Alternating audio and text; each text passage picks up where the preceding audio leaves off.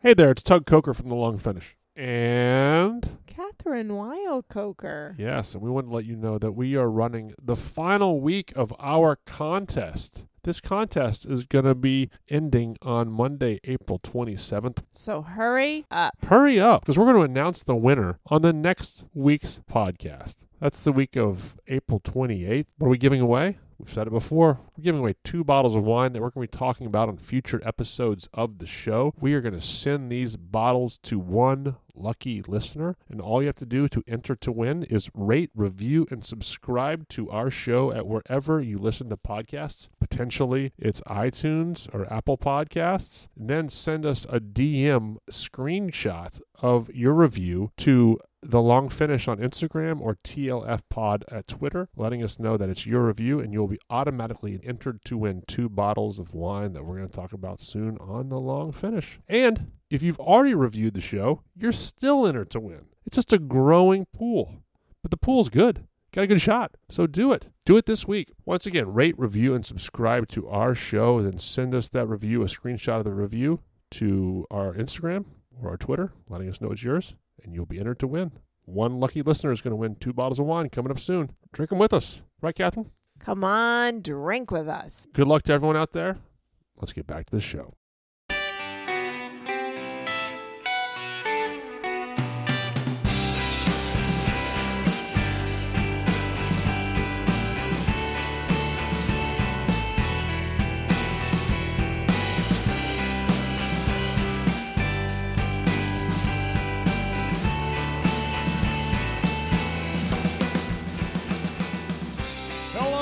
Welcome to another episode of The Long Finish. I am your host, Tug Coker, and I'm here as always with my wife and co-host, Kathryn Weil Coker. How are you doing tonight, Kathryn? so good. That was a great intro. Sometimes I imagine myself at um, Staples, you know, and then the, there's like a light coming on. I'm running out onto the court with my glass of wine. Hey, look, we don't know when sports are coming back, so this so is an that could opportunity. be it. Yeah, this could be it. This might be the only announcing you guys hear all year long, at least until the summer. So enjoy my, I don't know, whatever this is, I, I so enjoy it. stadium announcing. this isn't, you know, I think I told you this weeks ago. This is an homage, you know, to me thinking about Michael Jordan and Scottie Pippen and when they were the Bulls. And now the only thing that sports fans have to look forward to for the next few months is this ESPN 10 part series documentary on the, the 1990s Chicago Bulls and Michael Jordan. So, Well, that does sound good. oh, yeah, I'm excited to see if it brings in like non sports fans. Well, I'm interested in it, I never watch sports. I, I, I've never been more excited to talk to you. I've never found you more attractive than I have right now when you saying you want to watch a sports documentary. yeah, I do. It You look cool. beautiful tonight. Oh, Um, you have a certain glow uh, because you're interested in the 90s Bulls. But, uh, But aren't people in other countries playing sports? I heard that like in Taiwan they're playing uh Baseball? baseball. yeah, I th- yeah, I think there is some baseball in Taiwan, maybe South Korea. No fans in attendance. So I, and I think you know, as of right now, golf is scheduled to come back in June, which I think is plausible for golf. You don't need fans. No. You don't even really need caddies. It's just like you just stay six feet away from your it's guys fine. in your you know group, your pairing, and you just pick up your own ball. To me, it seems very doable. Totally. So they're going to do like about a month with no guests, no crowd. No, what, what is that called? Fans. I don't know. I don't know what's going on. And then um, then they'll see. But yeah, this Jordan Bulls documentary is like everyone, I'm in, babe. and now I'm in. you, I'm every in. sports fan, and now even you. I don't even watch TV and I'll watch that. we have not watched a thing except Nope. for Top Chef. We With, watched Jeremy one Fox on it. We mentioned last week. Shit. And I watch a little uh, Survivor because it's the only closest thing I can find to a sport That's it. on air. That's it.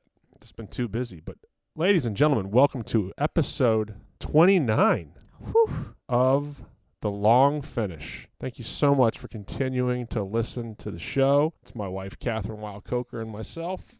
If you're just joining for the first time, welcome. We're going to talk about things going on in our life, things going on at the wine store. Now we- it's a store now. yeah. Retail shop. a retail shop at the moment and then uh, talk about a wine. And we're in my wheelhouse right now. It's something that I love, which is a minerally a mineral driven, whatever adjectives you want to use. Both of those are fine. I mean, uh, White wine. the computer will always autocorrect you with minerality. It doesn't like that. So I don't know. It's a wine invented thing, I guess. But mineral driven probably would be accepted by. Yes.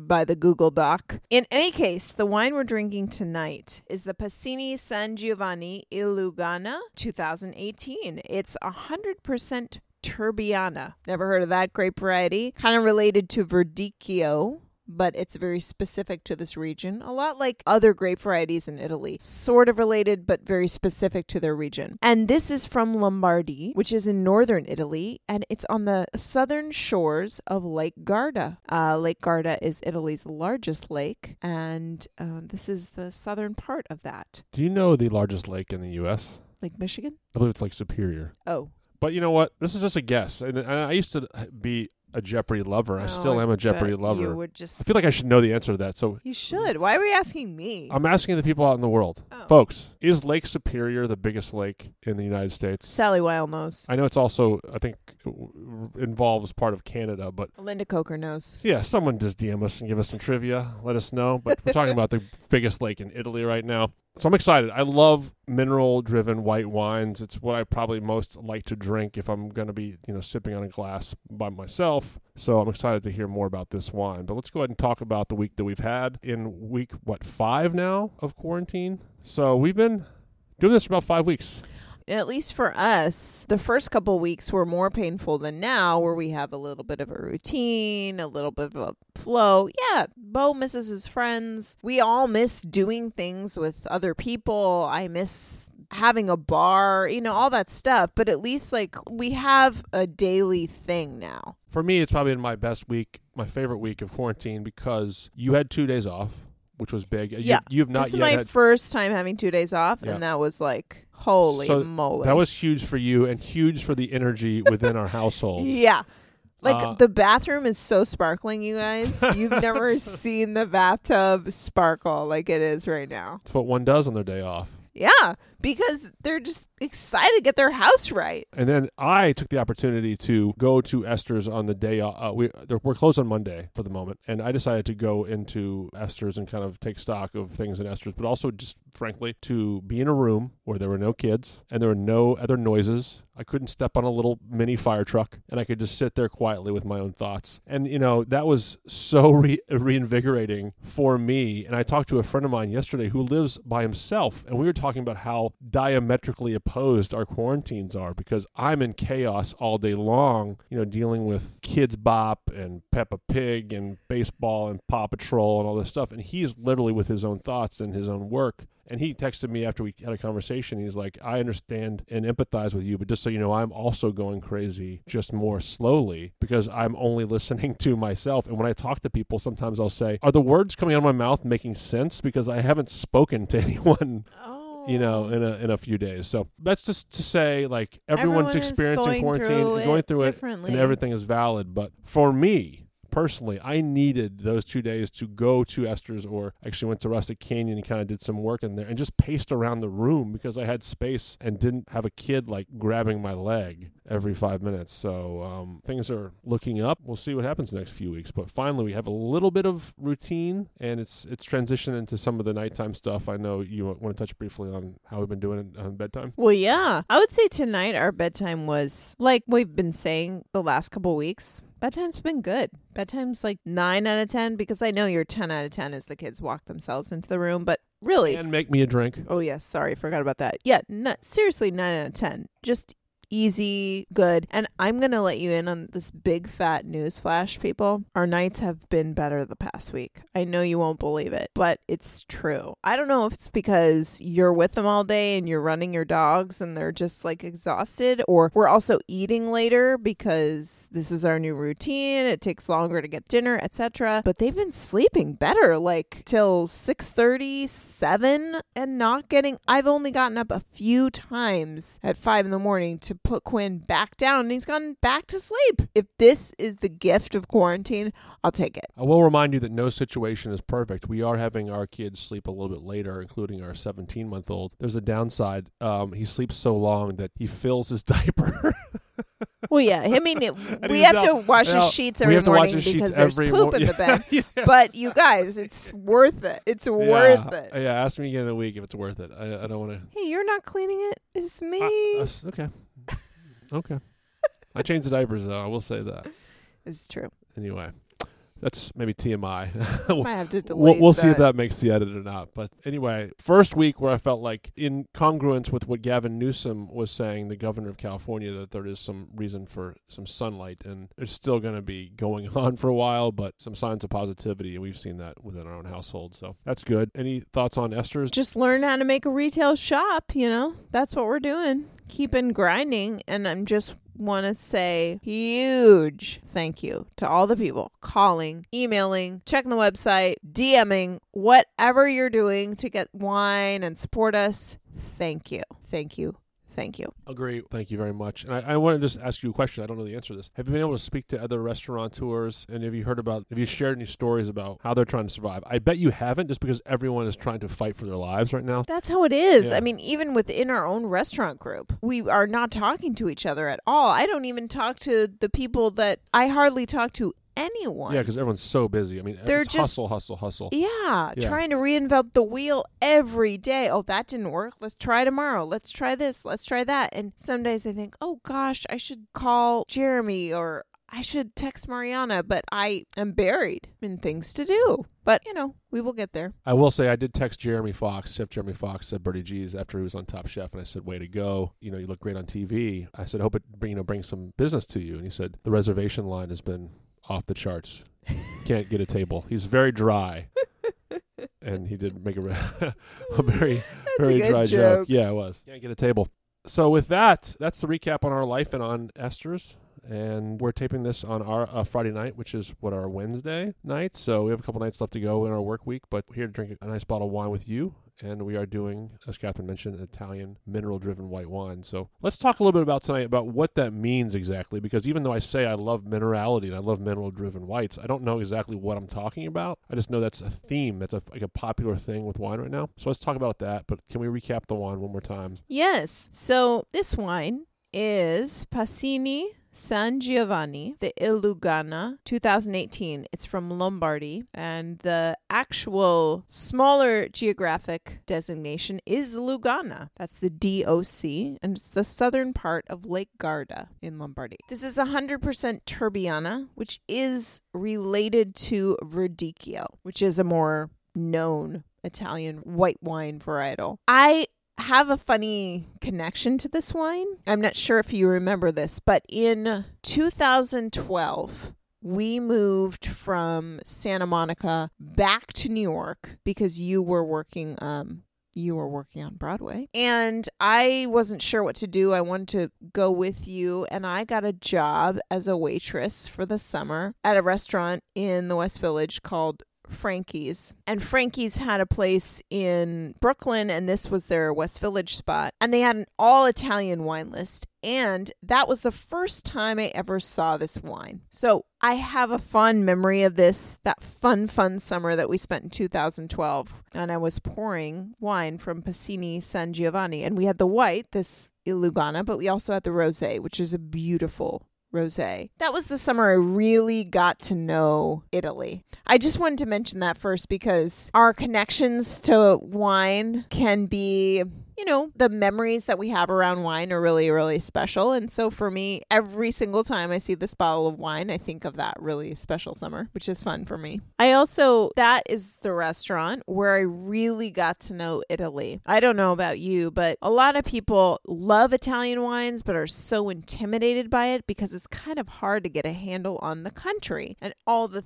thousands of varieties, because there are literally thousands of varieties, and all the places that produce wines, because all 20 states produce wine. But there was a map downstairs in the office, a fabulous map of Italy that I would look at every single day I worked. And that's how I got to know all 20 regions of Italy. Anyway, just had to shout that out before we get into the idea of minerality and what the heck is minerality. Yeah, let's do two, a couple of things about the wine. Let's talk about the minerality of the wine, but let's also do the tasting notes on the wine because that seems to be something that you're excited about and some of the listeners are excited about. So even though I've gobbled up some wine, let's go ahead and talk about you know how this wine presents itself. So let's look at the glass.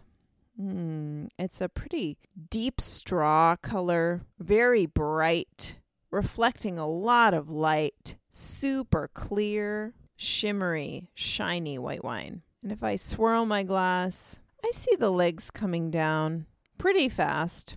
Ah, there they are. So it's kind of medium, medium to high alcohol for a white wine, it seems. Some viscosity there. I'm going to guess like 12 and a half. Very good guess. Thank you. All right, put your nose in there. Now, when we're doing these deductive tastings, we've done them a couple weeks in a row, but the first thing we talk about is fruit. Then we're going to talk about other stuff, either floral or minerality. So get some lime, some lime zest, some lemon, some underripe peach, maybe pear, white nectarine. Now for other stuff, some white flowers, some kind of like gravel and just kind of a white chalky stone. The gravel, I'm I'm going to say more gravel after the rain. Oh boy. Yeah, we're getting deep here. Because there's kind of this also saltiness, right? You get that sense of saltiness. Now, there's nothing, no spices or no sense of oak influence here. Let's taste it. Dry white wine, medium body, has a great texture and mouthfeel though to it. Really like creamy, and then finishes with medium plus to high acid. I would say it's medium plus. It has good acidity, but it's not so overwhelming. We talked about acid very early on in the show. Just to do a quick recap on how you feel acid in your mouth. Acid is like you're sucking on a lemon. So imagine that you're sucking on the lemon. Sometimes, if you suck on it, it's just really tart. That's just high acid. Sometimes you have it for a second. It's tart, but it takes a minute and then your mouth starts watering. That's where you feel the acid. So sometimes you might it might be delayed. When you feel your mouth start to water and you want to take another drink, you know that's where the acidity is coming in. And in terms of body or mouthfeel, again, think about milk. Is it like skim milk? Is it like 2%? Or is it like whole milk? And this is definitely 2%. I mean, it has that creamy texture, but it's not so, so heavy. It's really nice. It's dry. We know sweet or dry. And then we can talk about what we talked about on the nose. Is there any of that in the palate? I really get that underripe peach, that underripe nectarine, and just kind of like a salty minerality, but it's more simple and crisp on the palate, would you say? Definitely. That's my trick. When it's more underripe, feels like it's more tart on the palate than the nose, you know it's old world. We know it's from Italy. And it has a fresh finish. Sometimes when something has uh, a decent amount of acidity and there's your mouth is watering, I like to say it has a fresh finish. Some customers always, "Oh, I don't like that sour finish, that sour taste." That's great. I won't get them a high acid wine, but when I describe it as a fresh finish, it tends to put it in a better light, and people like that. And they know it goes with food. So, what do you think? Are you enjoying this? Yeah, I like the one. It's got a lot of texture. It has some nuance to it, some nice fruit, some minerality that we're going to get into. This is a wine to drink on a warm spring day with some spring vegetables. Don't do that yet. Oh, I'm sorry. Don't do that yet. Just just note just note it for yourselves now, Yeah, no, no, no. team. Okay. Spring vegetables are good. Got it. Got it. got it. Where are we going now? Well, let's talk about the winemaker. So let's talk about this winemaker, Pasini San Giovanni. So they're third generation winemaker. It was founded in 1958 by Andrea Pasini, and now it's run by some cousins from various extended families, but the same family, and they are all about organic farming. They're also all about biodiversity in the vineyards, and there's all kinds of things growing cover crops, flowers, native plants. It's very, very lively and alive. They're also focused on being carbon neutral as a winery and they're totally run on solar power, which is super cool. Um, this wine, 100% Turbiana, which is the local grape variety, the local name for Verdicchio. Um, it grows very well here. It's native to this region in Lugana. It this area is pretty warm, and despite being just like right below the Alps, which are to the north side of Lake Garda, which kind of the Alps protect the northerly cold winds from the rest of Europe, and the southern part of the lake is rather warm. It's more Mediterranean. There are olive trees and citrus, capers, cactus, some Mediterranean other Mediterranean plants, and Turbiana grows really well there. I have never tasted this grape variety other than in this wine, but I know there are other versions of it. But it's a pretty small little DOC. And one of the reasons you brought this wine to our attention tonight is because you wanted to talk about what it means to be mineral driven in wine. And I think this is great because you, you said this before at Esther's, a lot of people are asking for mineral driven whites, and you want to help illuminate people as to what they're talking about when they want these type of wines. So, can you speak on what it means for a wine to be have minerality or be mineral driven, etc.? Yeah. So, what does it mean? Minerality. Well, it's not fruit, it's not an herb, it's not a spice. Minerality can be an aroma, it can be a taste, um, it can be both.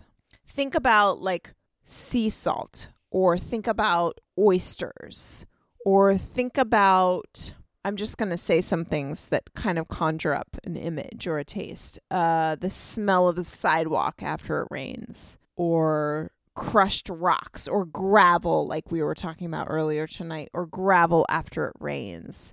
Something saline, flinty, a metallic kind of taste, some chalky, something chalky.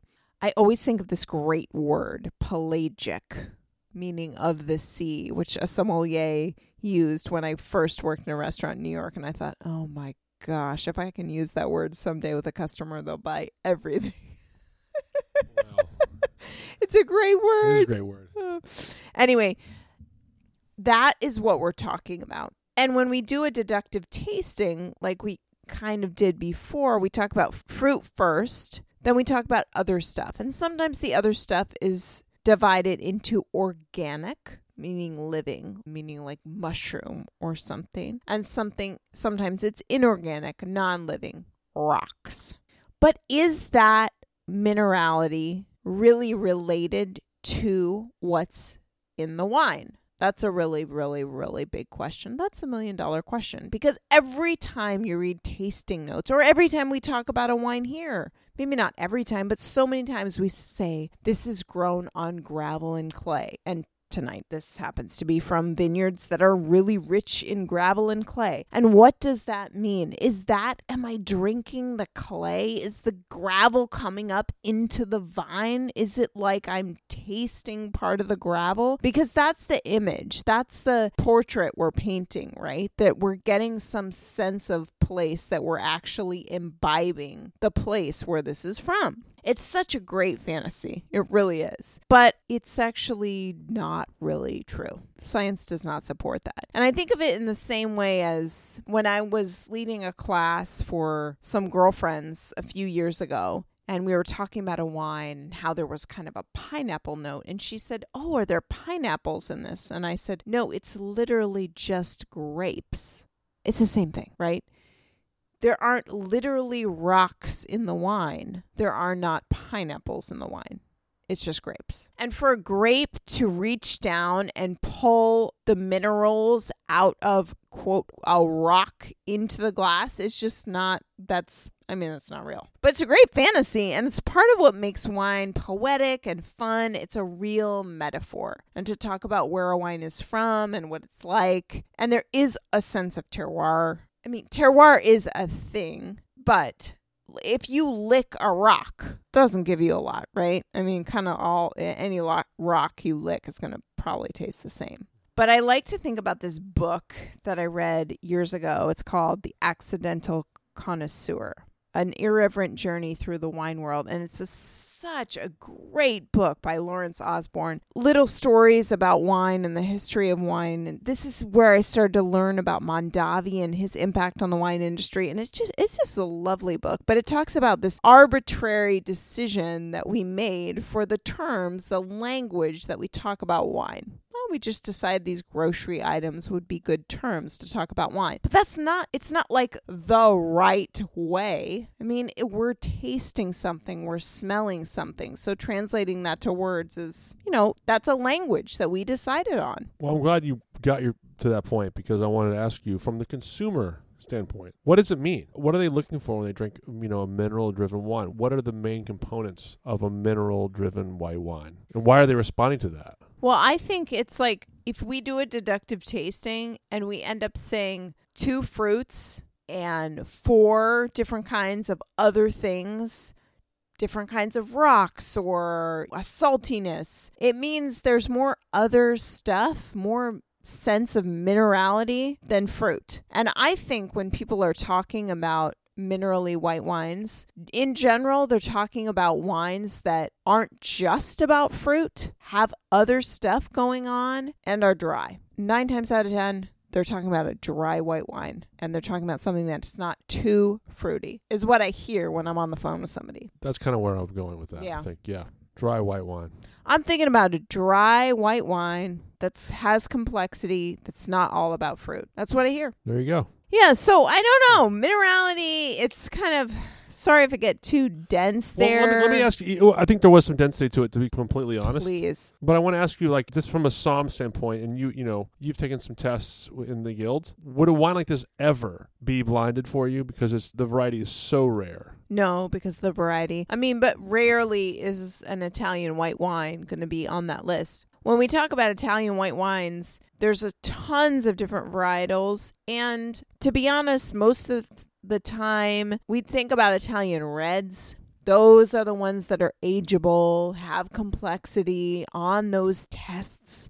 Whites, not as much. May, uh, Pinot Grigio, because that is a, a wine that we all must know. I'm trying to think of what else. Maybe some classic white wines from Piemonte, but certainly not this it's too esoteric. I will say that you know Italian whites, in my experience in my wine journey with you, Italian whites have been my favorite discovery because everyone knows French reds, and even people know French whites because of Sauvignon Blanc and Chardonnay. But because there's so many variety of Italian whites, like it's very special to kind of dive in, even though it's confusing and very, uh, it, it can tend to be overwhelming it's fun because there's just so much variety of Italian whites. And I encourage everyone out there that, as you mentioned last week, a lot of people are being adventurous what their wine choices are. Well, Italian whites is a way to go. It is. And the other thing is just there's so much value in Italian white wine. That's a great point. Because everyone is looking there for red wines and a lot of times the local varieties or typical varieties of white wine people haven't heard of, they don't sell the same way that the red wines do. So there is a ton of value. And one thing I do get a lot with mineral, uh, especially like you know you, you mentioned the lake that it's near. Like there's a built-in saltiness that a lot of these white wines have that I feel like is very enjoyable to my palate. Maybe not to everyone's, but it is to mine. Wines with acid and saltiness are just refreshing. It, that's right down my wheelhouse. So with that in mind, some food pairing aside from spring vegetables, which you gave away, nice tease, any other um, food pairing items for Italian whites in general, but specifically the wine we're having tonight? Well, for this wine, I was thinking of the smoked trout spread that we have at Esther's, which is a creamy and smoky spread for toast that's great with some like pickled onions or radish. It's great with a salad. It's great with to have it as an accompaniment to cheeses or something else, but some kind of like salt cod or kind of an, like an oily white fish that this would be so nice because it has the texture and saltiness to compare to that. Of course, it's great with spring vegetables as well because it has that light brightness to it. The asparagus, peas, radishes, some sort of nice fresh salad is great too we are heading into a little bit of a warm stretch here in LA. Hope I, I, you know, your mom sent some pictures of snow in Boulder, Colorado. So depending on where you're listening, it is spring for all of us, but it feels like different months depending on where you are in the country. and uh, internationally. The other thing I want to ask you, uh, like I ask every week, is if hopefully you- you're able to find this wine at your local wine store or wherever you live. But if you can't, Kathryn, could you advise us on some questions that could help us, you know, find a similar wine at our local wine purveyor? Well, I would explore all different kinds of white wine from Italy, other than Pinot Grigio. You know, let's not talk about that, but let's talk about Verdicchio, Vermentino, any variety you haven't heard of. That would be fabulous. But particularly coastal white wines from Italy, you're going to find a lot of minerality, as we've been talking about. keep bringing the Italian white wines to our house. Happy to drink them with you. Um, and I, I want to ask you one other question. Uh, it's a very unique bottle, bottle shape. Can you tell me why this bottle is what it is? Do you, do you know if there's a name for this style? I don't. I would love to find out, but I don't know. It's just sort of this more stout bottle. I've never seen anything exactly like this except from this winery. Um, and they have small labels. It's just very elegant. The presentation is really cool, but I don't know the meaning of it. if other wine bottles are a finger, this is a thumb. That's cute. And um, we'll put a picture of this on our Instagram, of course, and our Twitter. So uh, you know, have a look if you're on Instagram. It's it's a stocky bottle of wine, but um, go ahead and grab some.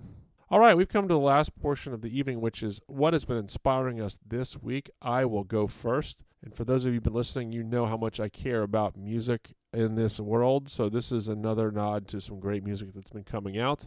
I'm going to go ahead and do two artists this week. One is the artist named Hamilton Leithauser, formerly the lead singer of a group, indie music group called The Walkmen. Um, he's had a couple solo albums out, and he has a couple. He has a new album out, maybe about a couple weeks old or a month old. Really good. I hope you check it out. The title of the album is "The Loves of Your Life."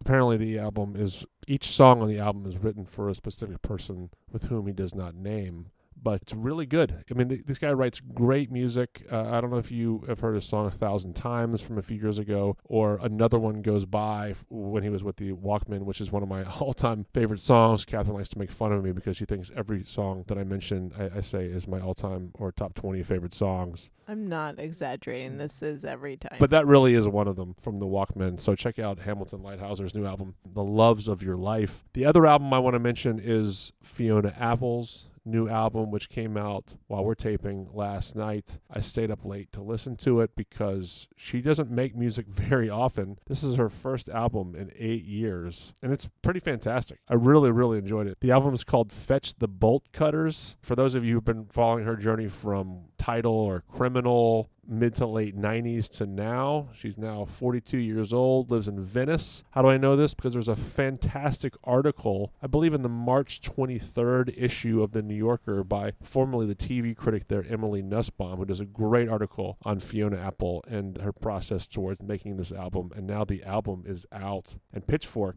I don't know if you guys know Pitchfork Media, I'm sure some of you do out there. They gave the album a 10. That's the highest grade you can give an album. So, um, go out there and listen to it. See for yourself. So, a couple great albums to listen to during your quarantine. Hope you're enjoying some great music and some great art and keeping your mind sane during this wild time. So, Kathryn, what do you have? I can't wait to check that out. Oh, yeah.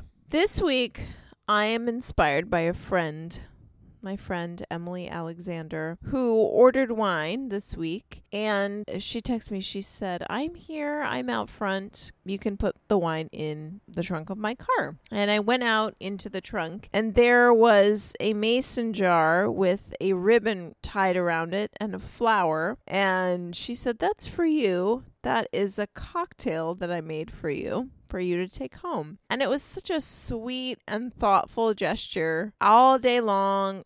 All week long, I'm delivering wine and dropping wine in people's cars and at their homes. And it was so nice to receive something simple. And I cannot wait to try this cocktail. And I have the flower sitting by my bed. But as usual, just an unexpected gift from a friend is so welcome. So thank you, Emily. This feels like a ploy uh, or, or a passive aggressive way to tell me that you need more flowers in your life from me. Yes. Emily, stop showing me up. Okay, that's it. Episode 29 is in the books. Thank you to everyone who continues to listen to our show. We are running the contest. The contest ends this week. Kathryn, where can they find you and the long finish on social media? You can find me on Instagram at Kathryn Weil Coker and The Long Finish at The Long Finish. And you can find us both on Facebook. I'm at Kathryn Weil Coker and The Long Finish, The Long Finish. You can find me at Tug Coker on Twitter and Instagram. You can find the long finish at TLF Pod on Twitter. Thank you so much to listening to the show. Got some great episodes coming up the next few weeks. Maybe a couple crossover podcasts that we hope to uh, work out. But we'll be drinking bottles every week, and hopefully find a way to drink along with us. So continue to practice social distancing, stay safe, stay healthy, stay sane, and we'll see you back here next week. Until then, happy drinking. Ciao.